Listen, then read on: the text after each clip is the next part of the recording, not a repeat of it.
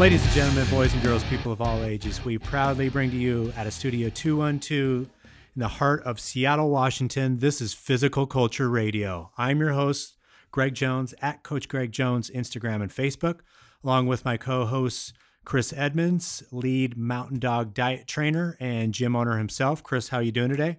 Man, it's 65 degrees and sunny, and I just trained back, so wow, it's a great day. so, what what we're talking about, guys, today is I'm actually going to be interviewing Cris and his kind of upbringing, what led him into bodybuilding, what led him into training and being a coach, um, the timeline that has got him there, his experience, so you can get a better understanding of um, him and I with with these interviews and as to who we are and kind of our background and, and you know what what what makes us tick, what makes us work, and if you find value in that in in yourself um, in using us as coaches or or somebody to listen to uh, to kill your time also. Um, so Cris, let me start off.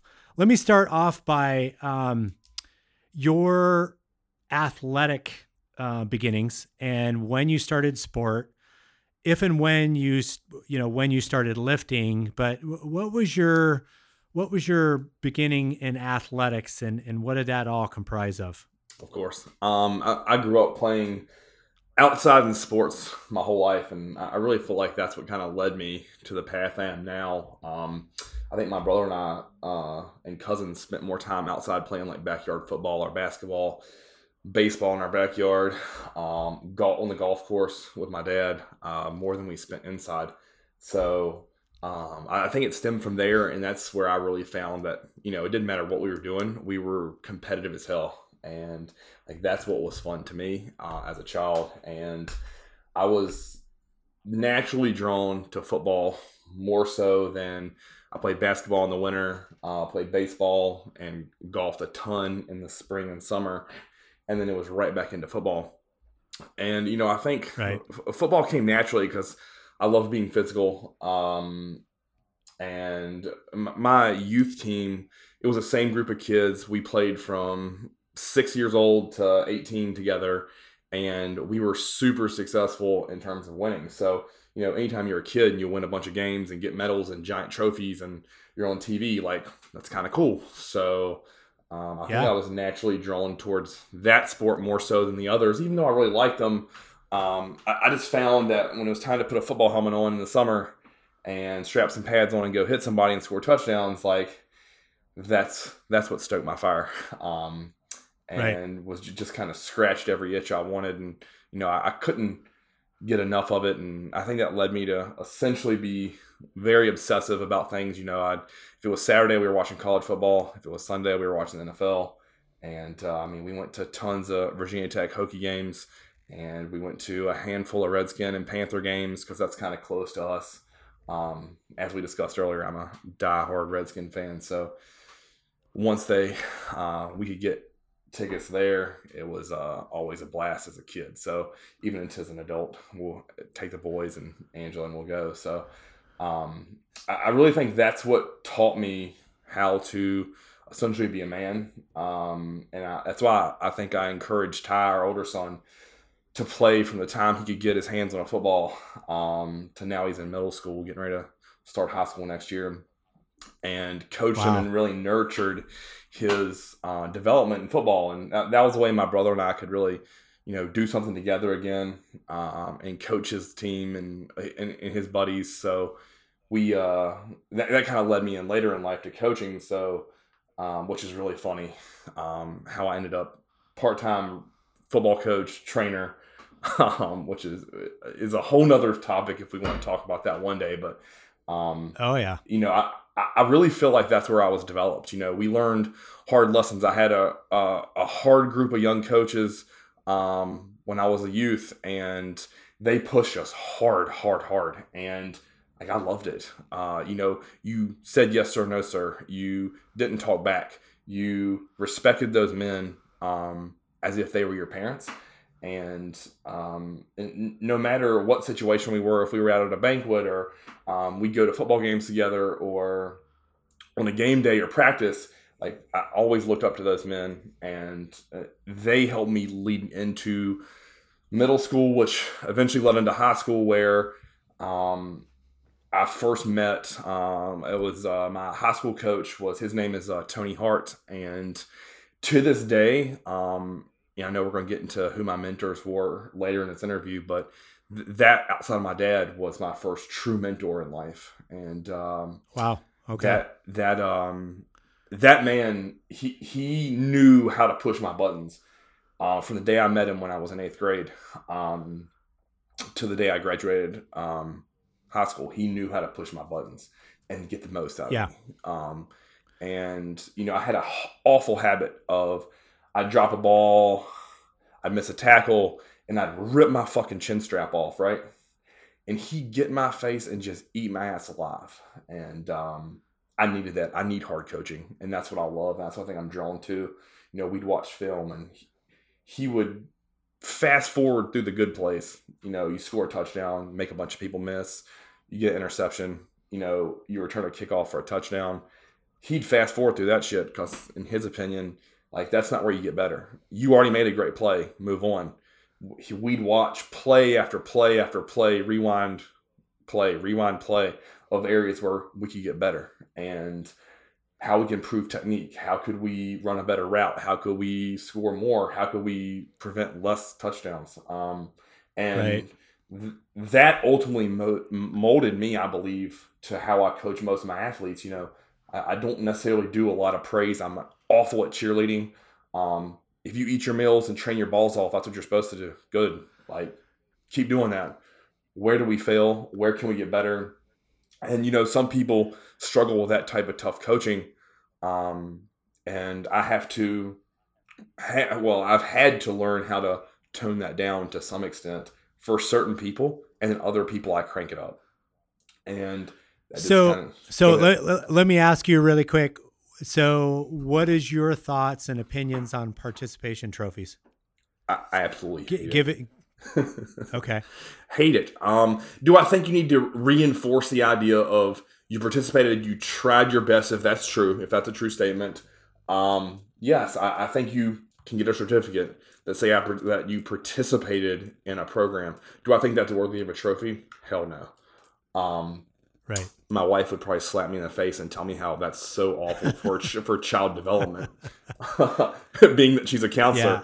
Um, Oh, but okay. um uh no i hate it man um th- n- no one wants a eighth place trophy um no. the trophies that mean something are the ones that say champion the ones that say yeah. you, you know overall uh that we're into Well, now. not not everybody needs to be a most valuable player. Not everybody needs to be, you know, offensive captain, defensive captain, and that's Right. okay.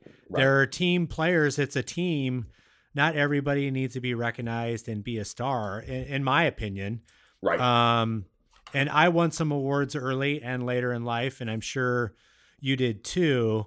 Um, but you know, I don't I don't feel everybody needs to be recognized for that. Yes, you're a participant on the team. You made the team.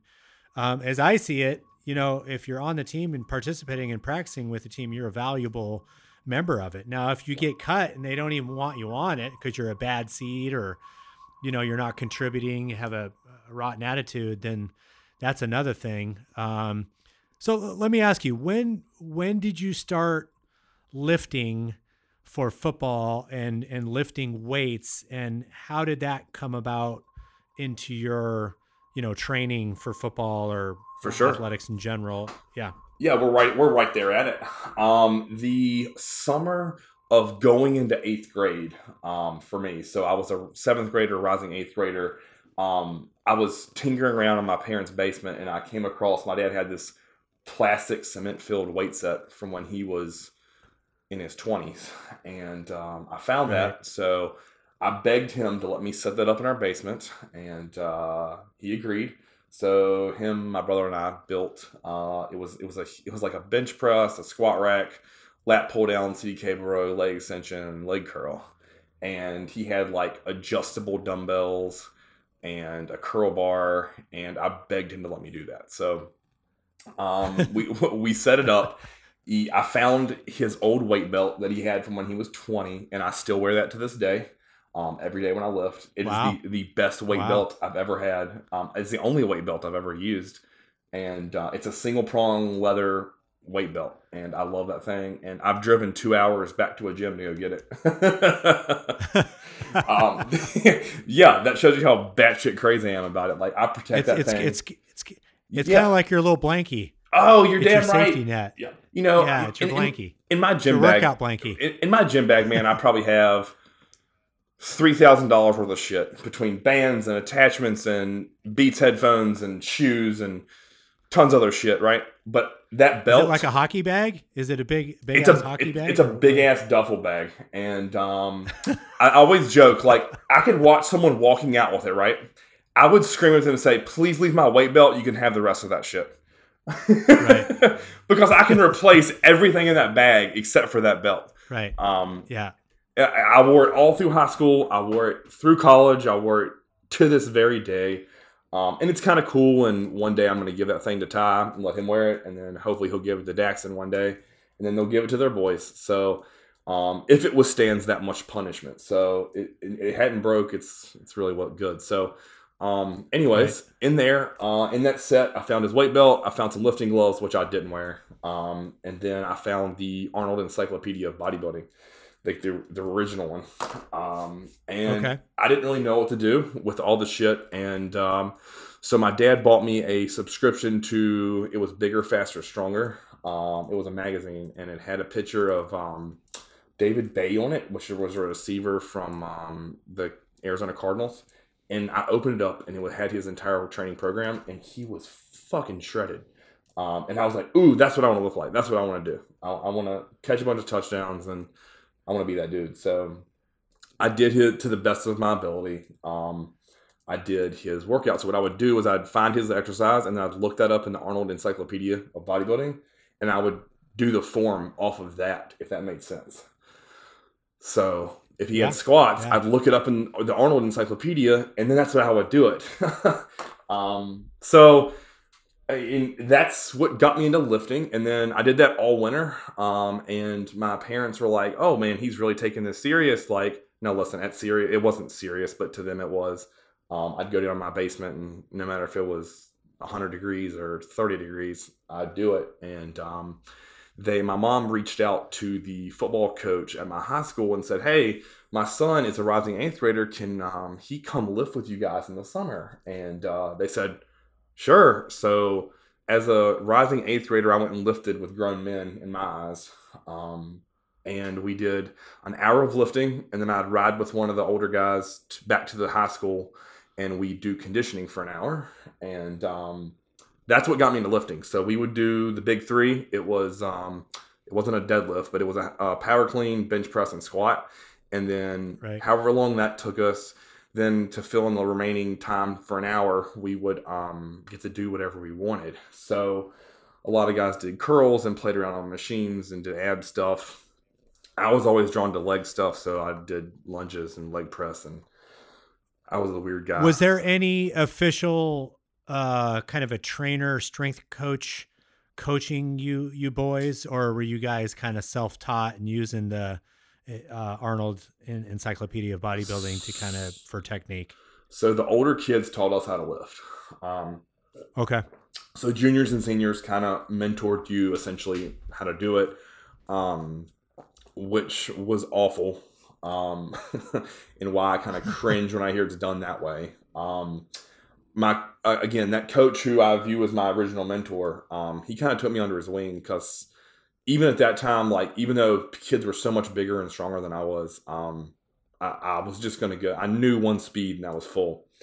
And he saw me one day trying to do power cleans, and he was like, "Can you do this again?" And I said, "Sure." So he spent an entire hour with me teaching me how to power clean, and Wow. we went from me power cleaning 65 pounds to 185 pounds in the summer, um, which was insane. Wow. And um, Yeah.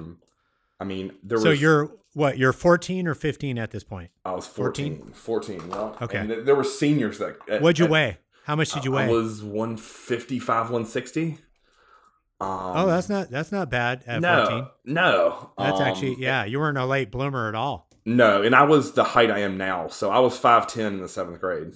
Um, so I didn't grow an inch. I didn't grow an inch after seventh grade, which is hilarious. Um, I'm sure some doctor would tell me because I put a heavy ass ball like on the, my back. You, you, were like the Jolly Green Giant at 12, weren't you? Yeah, I was tall, I, dude. I played center in basketball as an eighth grader, and I'll I played bet. I played point guard as a freshman. Like it was the weirdest shit. So, um, yeah, uh, I shot up. I hit puberty really early. So How that was your motor coordination? How were your feet? Did you have good feet? yeah, that? they yeah they weren't bad. I was all I've, Oh, I've, okay. I've, I've always been really athletic. I had a good forty. Um, I could move Right. pretty well. I had a pretty good vertical. Um, and uh, like sports just came fucking natural, especially on the football field. And um, so Were you naturally aggressive? yeah, um, I like to hit Okay. people in the mouth, man. Um, it was fun. Okay. But I also like to Yeah. run. By, I like to run by people. Um, so equally. Um, so what's really interesting is we got my hang clean, power clean, really good, really quick, and I was I was in the eighth grade doing shit that seniors were doing, which was interesting. Um, squat came Right. super easy to me, um, in terms of muscular strength and depth and coordination. The bench press I was fucking awful at. Um, and so those two movements did really well, which is good for football, right? You know, lots of power. Um, Right. Hips, hips, legs, which you've, I'm sure, always had. A hundred percent. So my high school coach, he told us, uh, he told me, he looked me in the eyes and said, "Listen, the moment you get done," he found out what I played, and I said, "Listen, I play basketball and baseball." He said, "The moment basketball gets over, he said, start coming to the high school after after school and middle school, ride the bus to the high school, get off, and um, start doing our off season training stuff." Well, that led me into like taking it really, really serious, and we did bench clean squat every day well, three days a week, Monday, Wednesday, Friday, and then we do conditioning after, and then we play like seven on seven, and that kind of led me into really falling in love with the weight room because I found that the stronger I got, the more I worked on agility, the better I was on the field. So, like, I was, I would always get extra lifting in, and um, that just came really natural to me, man. I, I loved it, and once football was over, for me personally, I was like kind of lost on what to do. And I kind of realized through life that I think I actually may have enjoyed lifting and training for football games more than than actually playing. Um, Yeah. which is interesting because I mean, you and I talk all the time. Like, I'd love to strap on a helmet again, hit somebody, or you know, get my hands on a ball and try to run somebody over. Um, but I, I really found that I like the progression of getting stronger, getting bigger. Um, I went from I think I was like as a freshman, I think I was 165 ish. I graduated at like 180 ish. Um, in college, I graduated probably just a hair over 200, and I'm 241 today. So, Yeah. um, I didn't make any drastic jumps in terms of size, but I think anyone that looks at me that knew me through high school would be like, "You're a whole different fucking animal now."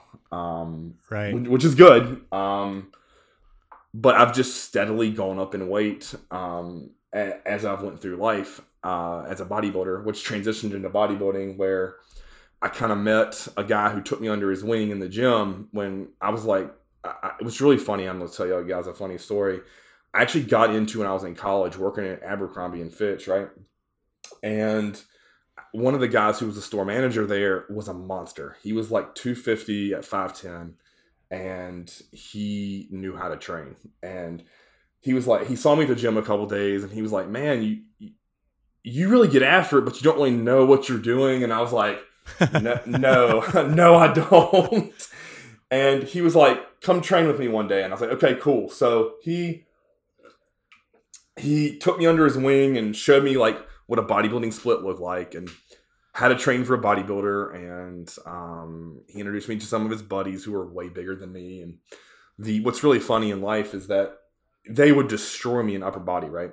And so arms, back, chest, um, shoulders, they would kill me. But when it came to leg day, like I could squat with them and leg press and hack squat and lunge with them all day, which was Yeah. interesting because I, I, I, shit, I was barely probably 185, 190. And um, Right. they're 250 monsters with no neck. But th- I knew how to squat because I'd done it for football for years. And like I told you, like Right. that, that lift just made sense to me. So they liked it because they're like, oh, this young kid will fucking push us in the ground on legs, and then they embarrass me in upper body. So right. he kind of introduced me into like how to eat, what supplements to take. Um, you know, he he really guided me in terms of like staying away from drugs, um, which was good. Um, wow. Yeah, that's cool. And he was like, he, he really taught me the basics of bodybuilding, which was you need to nail your food, you need to train like there's no tomorrow, and don't rush the whole drug thing because once you play that card initially, you're never going to get to play it that hard again.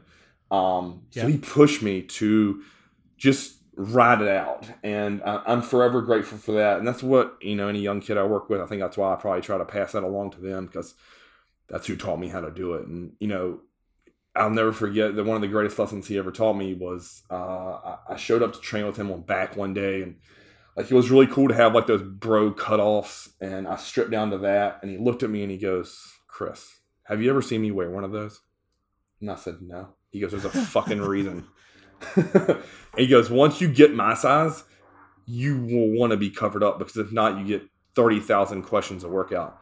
And from that day forward, right. I've always trained in a t-shirt and a hood, and I mimicked exactly like he said because to this day, like I always remember how big he was and the lessons he taught me. Like, here's a funny story for you guys. When we trained together, when I trained with him, he didn't believe in tens, fives, and two and a halves. You made quarter plate jumps, and it didn't matter if you were curling, doing skull crushers, or bench pressing. Um, That's funny. I he made me curl the fucking straight bar until I could do 95, and I, I couldn't go up from 95 until I could do 135. And um do listen was that great knowledge maybe maybe not but it taught me to get fucking right. strong and um, that's just kind of he was a country boy i always joke he was corn fed and yeah that's that was his deal. So he kind of taught me the ropes and which was cool. Um, and then that kind of led me he, he moved sadly and i was kind of lost again for a little bit. And that was one of the times of like when bodybuilding magazines were popular and that's when like muscular development was starting to do some like online stuff where it was like showing workouts of what the pros did and yeah. I was drawn so to that. is this is this post college or uh yes. uh, this is like mid probably junior senior um of In college. okay so yeah. Okay so you're like 20 yeah 20 21 yeah 100% and okay. um okay.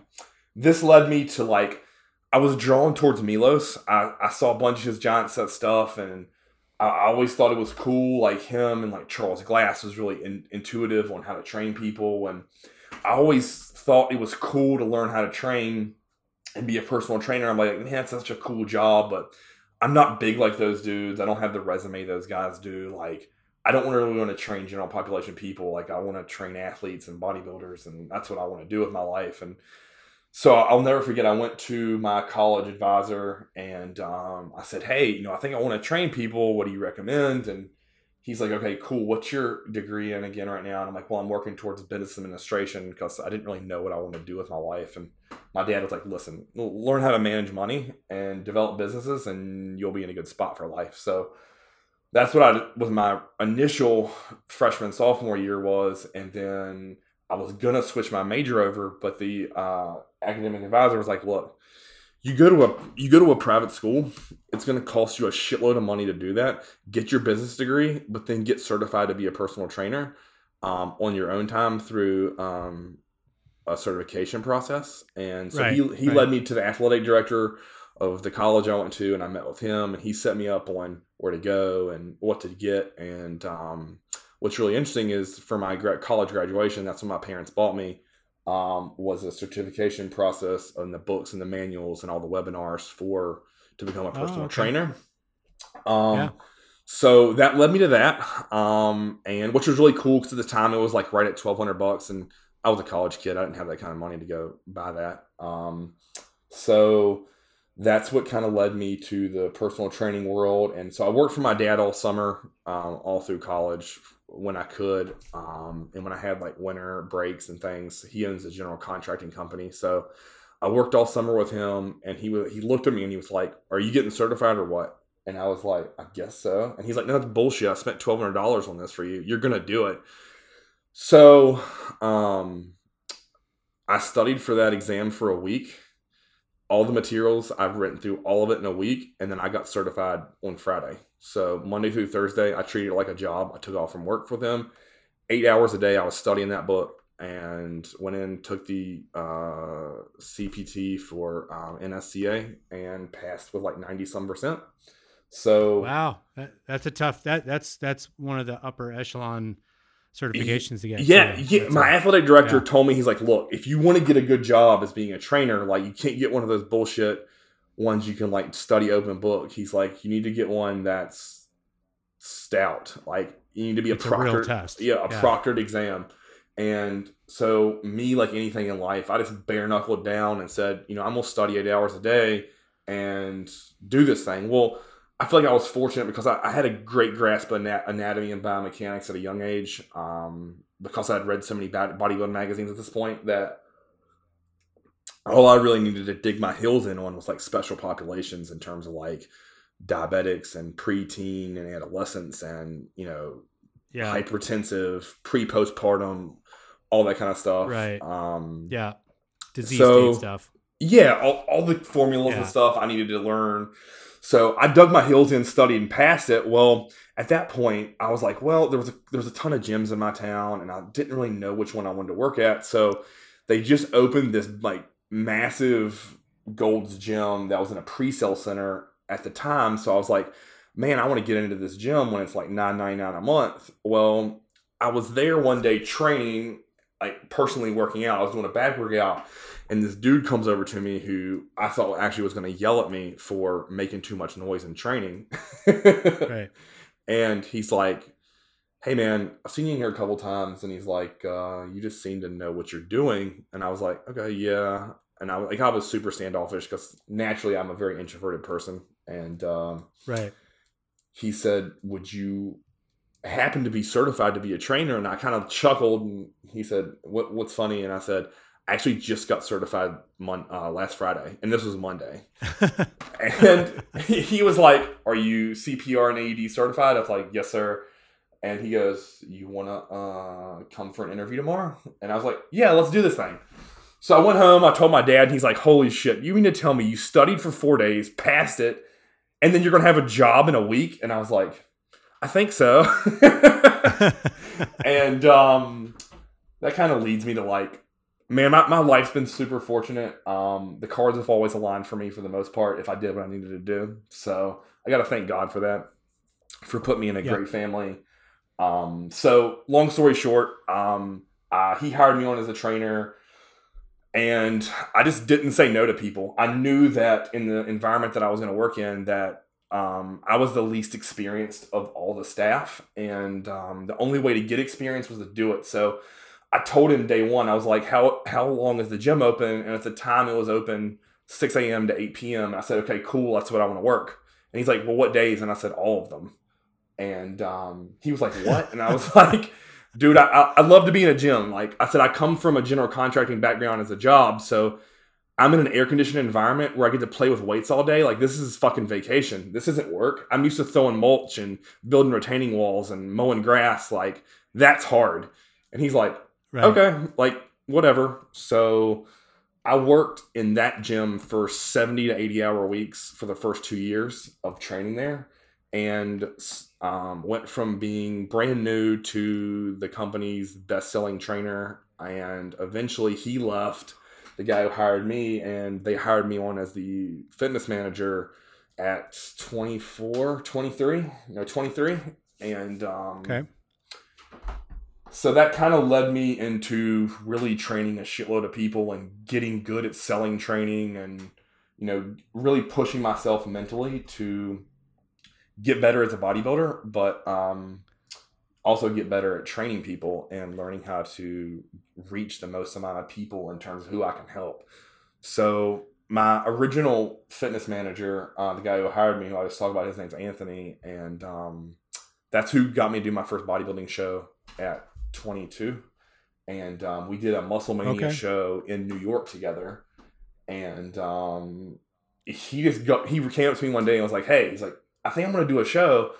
Um, do you want to do one with me? And I was like, I don't know, man. I've never, I, I've, I've always loved bodybuilding, but I don't know if I'm ready. You know, it's that same stereotype of you're never big enough, right? So, right. He was like, just fucking do it. He's like, you're never going to be big enough. I know the magazines you look at and I know who you look up to. You're never going to be big enough. Just do it with me. I was like, okay, cool, let's do this shit. So that was like 14 weeks away. And um, I was like, okay. And I, I was in pretty damn good shape. Like I was probably if if I came to myself now, I was probably seven weeks out. Like I had muscle separation everywhere. I was pretty lean because I did shitloads of clients, so I was always on my feet. Um, my diet was pretty damn clean because uh, that's the kind of clientele that we marketed to. So I wanted to be in good shape. So I was probably I was single digit body fat.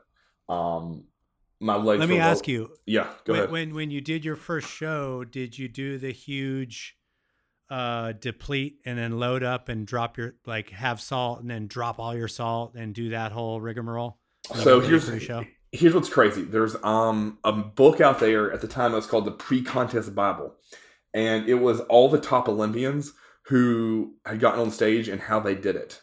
So right. I read that thing front to back in a weekend and the one I resonated with the most was Shawn Ray. And he didn't do anything drastic. He just made all of his exercises drop sets and he tapered his cardio up and he loaded on sweet potatoes and honey. So that's what I did. And we took a train from Virginia to New York and I had my big ass cooler of chicken, sweet potatoes, and honey, and I ate that the whole way up there. um, and that was on no diuretics. That was just me being a natural person who tra- knew how to train his balls off. And right. I was a middleweight, and the moment we got in and weighed in, like I knew who was going to win, and it was this monstrous forty some year old black dude. And I knew there wasn't a chance in hell I was going to beat him.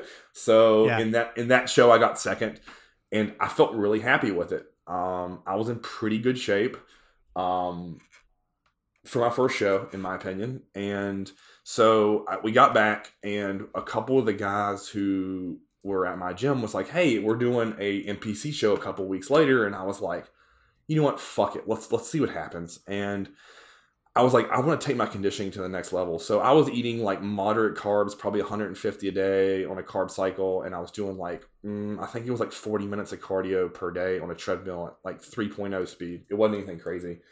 So I got this idea that I was to do something ridiculously drastic. I'd read where uh, Kevin Levrone ate fish and vegetables every meal for the last two weeks to get in shape for Olympia.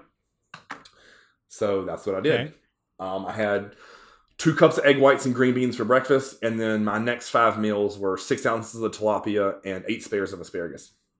Oh God!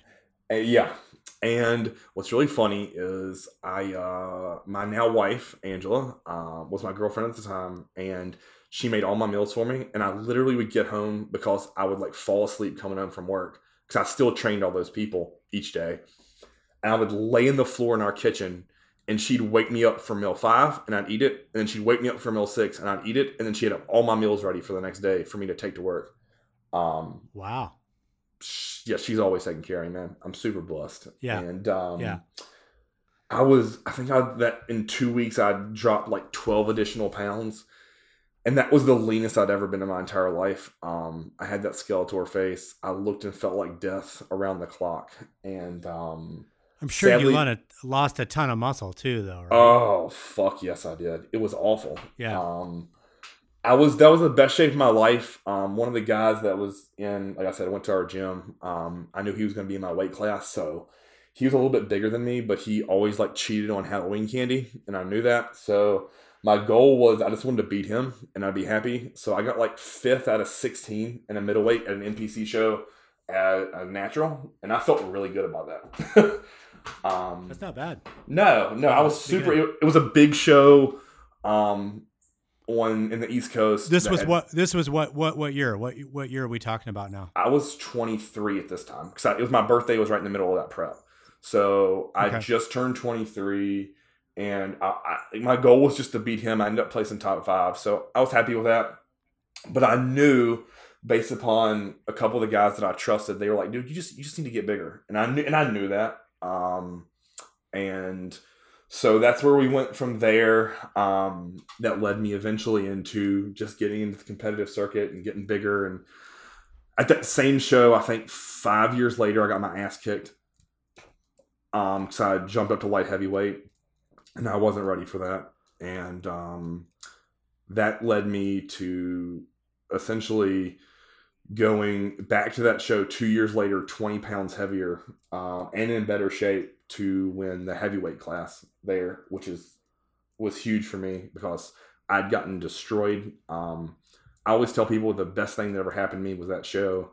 Um, I got third call out in the light heavies, and um, that made me be on a fucking purpose um, from there yeah. out. Um, leading up to that show where I got third call out, my mom died in the middle of that prep um, out of nowhere. Um, she was, um, my dad called me on a Monday and I'd just gotten off the Stairmaster and um, he said, Hey, your mom's going to the hospital. I said, Okay, cool. He's like, You just might want to stop by after work. By Sunday, she was dead. And um, that that was like eight weeks out, and I was working with Shelby at the time. And I remember I emailed him and I was like, "Listen, I haven't missed a meal. I hadn't missed a training session, and I'm not missing a fucking cardio." Um, I was going days of like no sleep because I'd go once I knew it was bad. Um, my wife and I would uh, go alternate time with her um, at night, so there'd be days where I wouldn't sleep. I'd train people all day. I'd hang out with her at night, and then I'd go start my day over. And um, wow. that was a long week. Um, but at the same time, like I feel like bodybuilding helped me there because it gave me purpose each day. Um, it gave me something to do to keep my mind off of uh, her dying. And she'd always yeah. came. She always came to my shows, and she supported me. And I remember like I'd sit there in my cooler and sit by her bed, and um, she was having some like crazy like psychosis type events, and like she thought I was covered in tattoos, which I'm not. Um, but she'd always be like, Cris, are you gonna eat or what? It's time for you to eat, right? And I'd be like, Yes, man. And uh you know, it was cool. Like I always tell people I train back on the morning we put her in the ground. Um and that that kind of helped me um if if I'm not gonna lie. But that show that same year, I got third call out and I remember I felt like not only did I let myself down, um, I'd let her down. And yeah that following two years of my bodybuilding career is what I feel like made me um, who I am today. Um, is I, that I, when you got on with uh, John, or when did you start with John yeah, Meadows? Yeah, I, sh- I, sure did. That's when I started with him. And um, why, why'd you leave Shelby? Um, so I, I stayed with Shelby Nutrition. Um, John did my training. Okay. John, and that's a lie. That timeline's off. Um, I trained with John through that show doing his training programs, and okay. um, but then after that showing, I remember telling him and Shelby, I was like, look, I just, I, I'm going to kill myself for the next two years and see what happens. And they were like, okay, let's do this shit. And I, I was, when I was with Shelby through that, um, I, uh, he had me eating eight meals a day. I would have seven meals while I was waking, and then I'd wake up at two o'clock in the morning on an alarm, and I'd get up and pound a shake with olive oil in it, and I'd go back to sleep and sleep for three hours, and then wake up and go to work. Um, that's how serious we were. Um, I didn't miss a training session. Um, everything was perfect for that singular moment of stepping on the stage and winning that exact same show for my weight class. And like it showed, like there was people that came that were like, "Man, that's a different fucking animal." And again, that's just what I wanted to do. So and is this and this is 2014 you're talking about then? So uh, four yes, years sir. ago. Yep, 2014. Okay. Yeah. Okay. Like that's legitimate 20 pounds of stage tissue. That wasn't, you know, how people boost those numbers. Um, that was the truth. and, um, yeah, you know, that led me into eventually getting out of training people full time because I was just running myself into the ground. And that company, even though it was great, um, they didn't respect me. I, I, was making them so much money, and the money I would get was a quarter of what I was making them. And right it just the quality of life was terrible. Um, you know, I never I never saw Ty rarely. I didn't see Angela a ton unless they came to the gym. And you know, I, she was pregnant with Daxton, and I'll never forget. I walked in on a Saturday and I looked at our general manager. I said, "I'm done. This is my last day um, working." and I'm going to give you a four week notice um, because that's the right thing to do because I've been here for eight years at this point, and uh, I'm going to work out this next month, and I'm moving on. And she's like, "Hold on, I'm pregnant. You don't have a job lined up, and you're just quitting."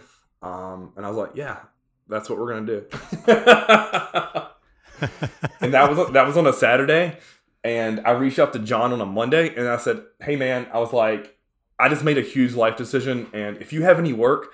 that you need done or if you need to hire a coach like let's see what happens. Um, like I, am more than happy. I'm telling you, like I sent him my resume. So he got back to me and was like, "Yeah, I think I have something that'll work for you." And um, I kind of did like almost like a I jokingly like it's an internship. It was really him filling me out to see if I was good or not. And um, two months later, he hired me on as a full time coach, and um, then that uh, led into me working my way up with him and um, being his lead coach to where we are today. So, so this this this was 2015 that you started full time with John. Yeah. Or in 2014. Okay. Uh, 2015. Yeah, 2015. Yep. 100. percent Okay. Okay. So hold. If you give me 30 seconds, I can tell you the exact day. Um, because I have my payroll pulled up because I'm super organized. Um, my first month with him with him was in November of 2015. Um, so okay.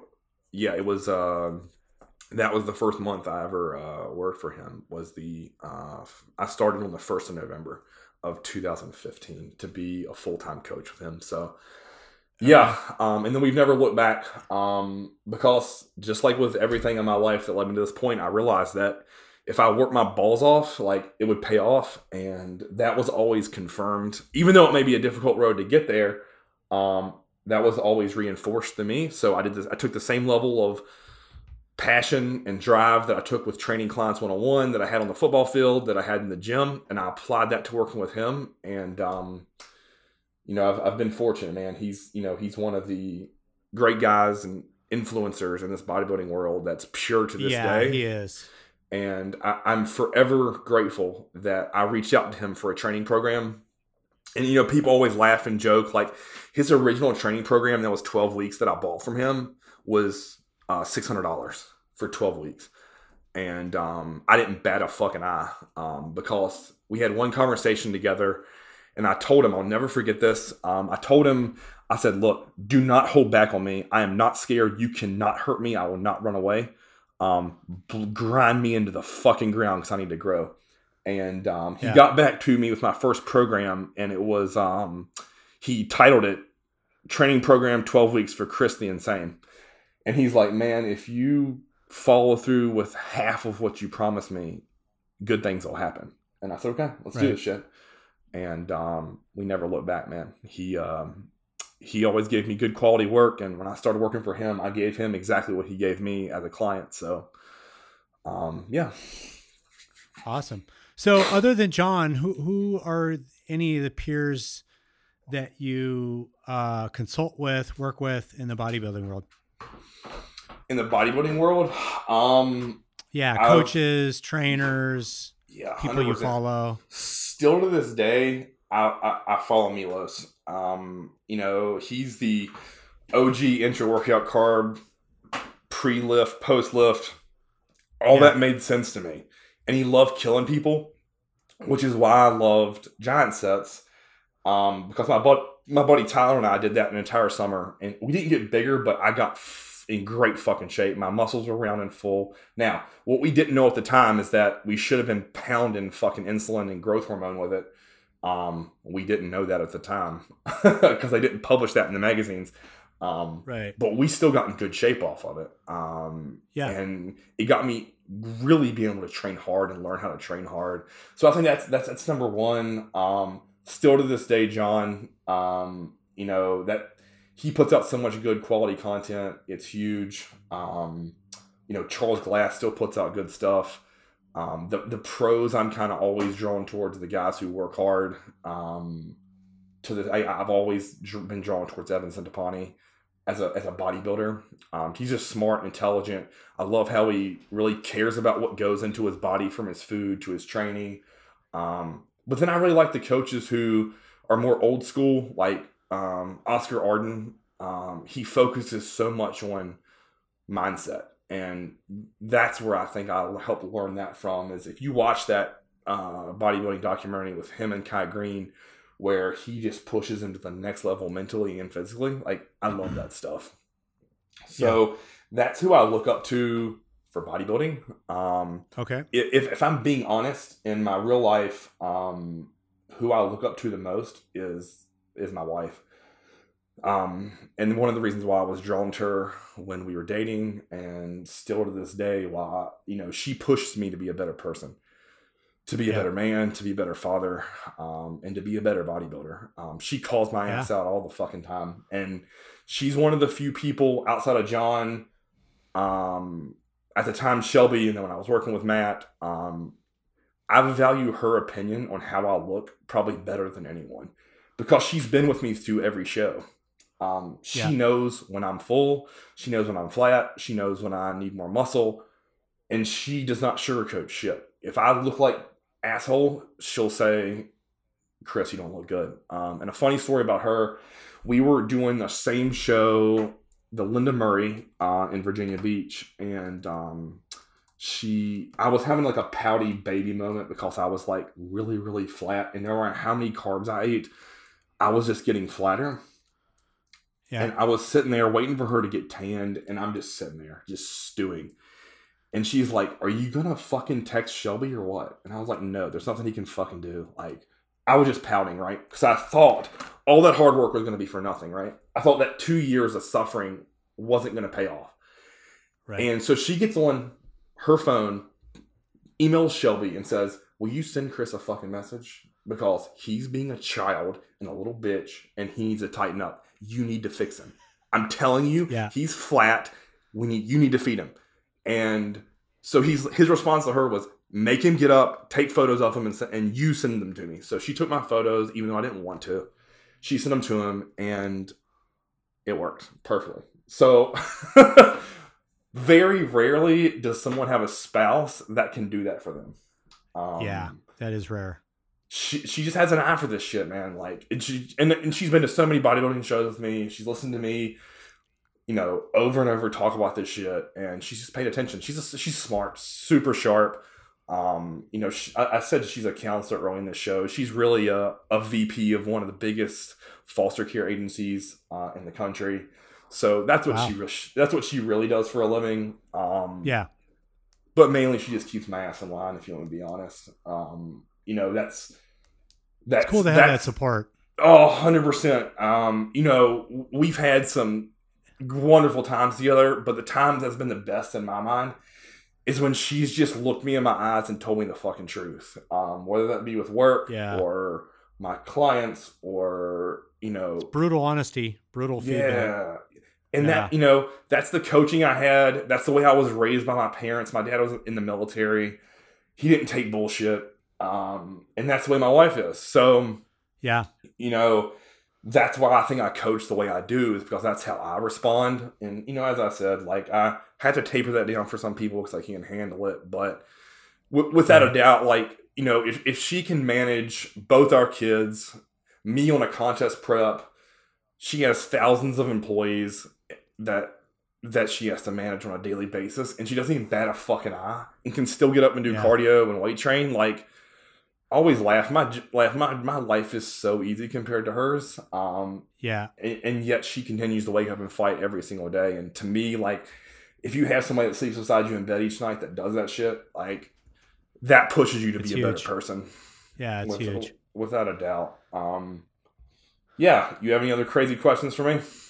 No, I think that's it, guys, and that will do it for our time for today. So, for Cris Edmonds, I'm Greg Jones. Stay tuned for next time.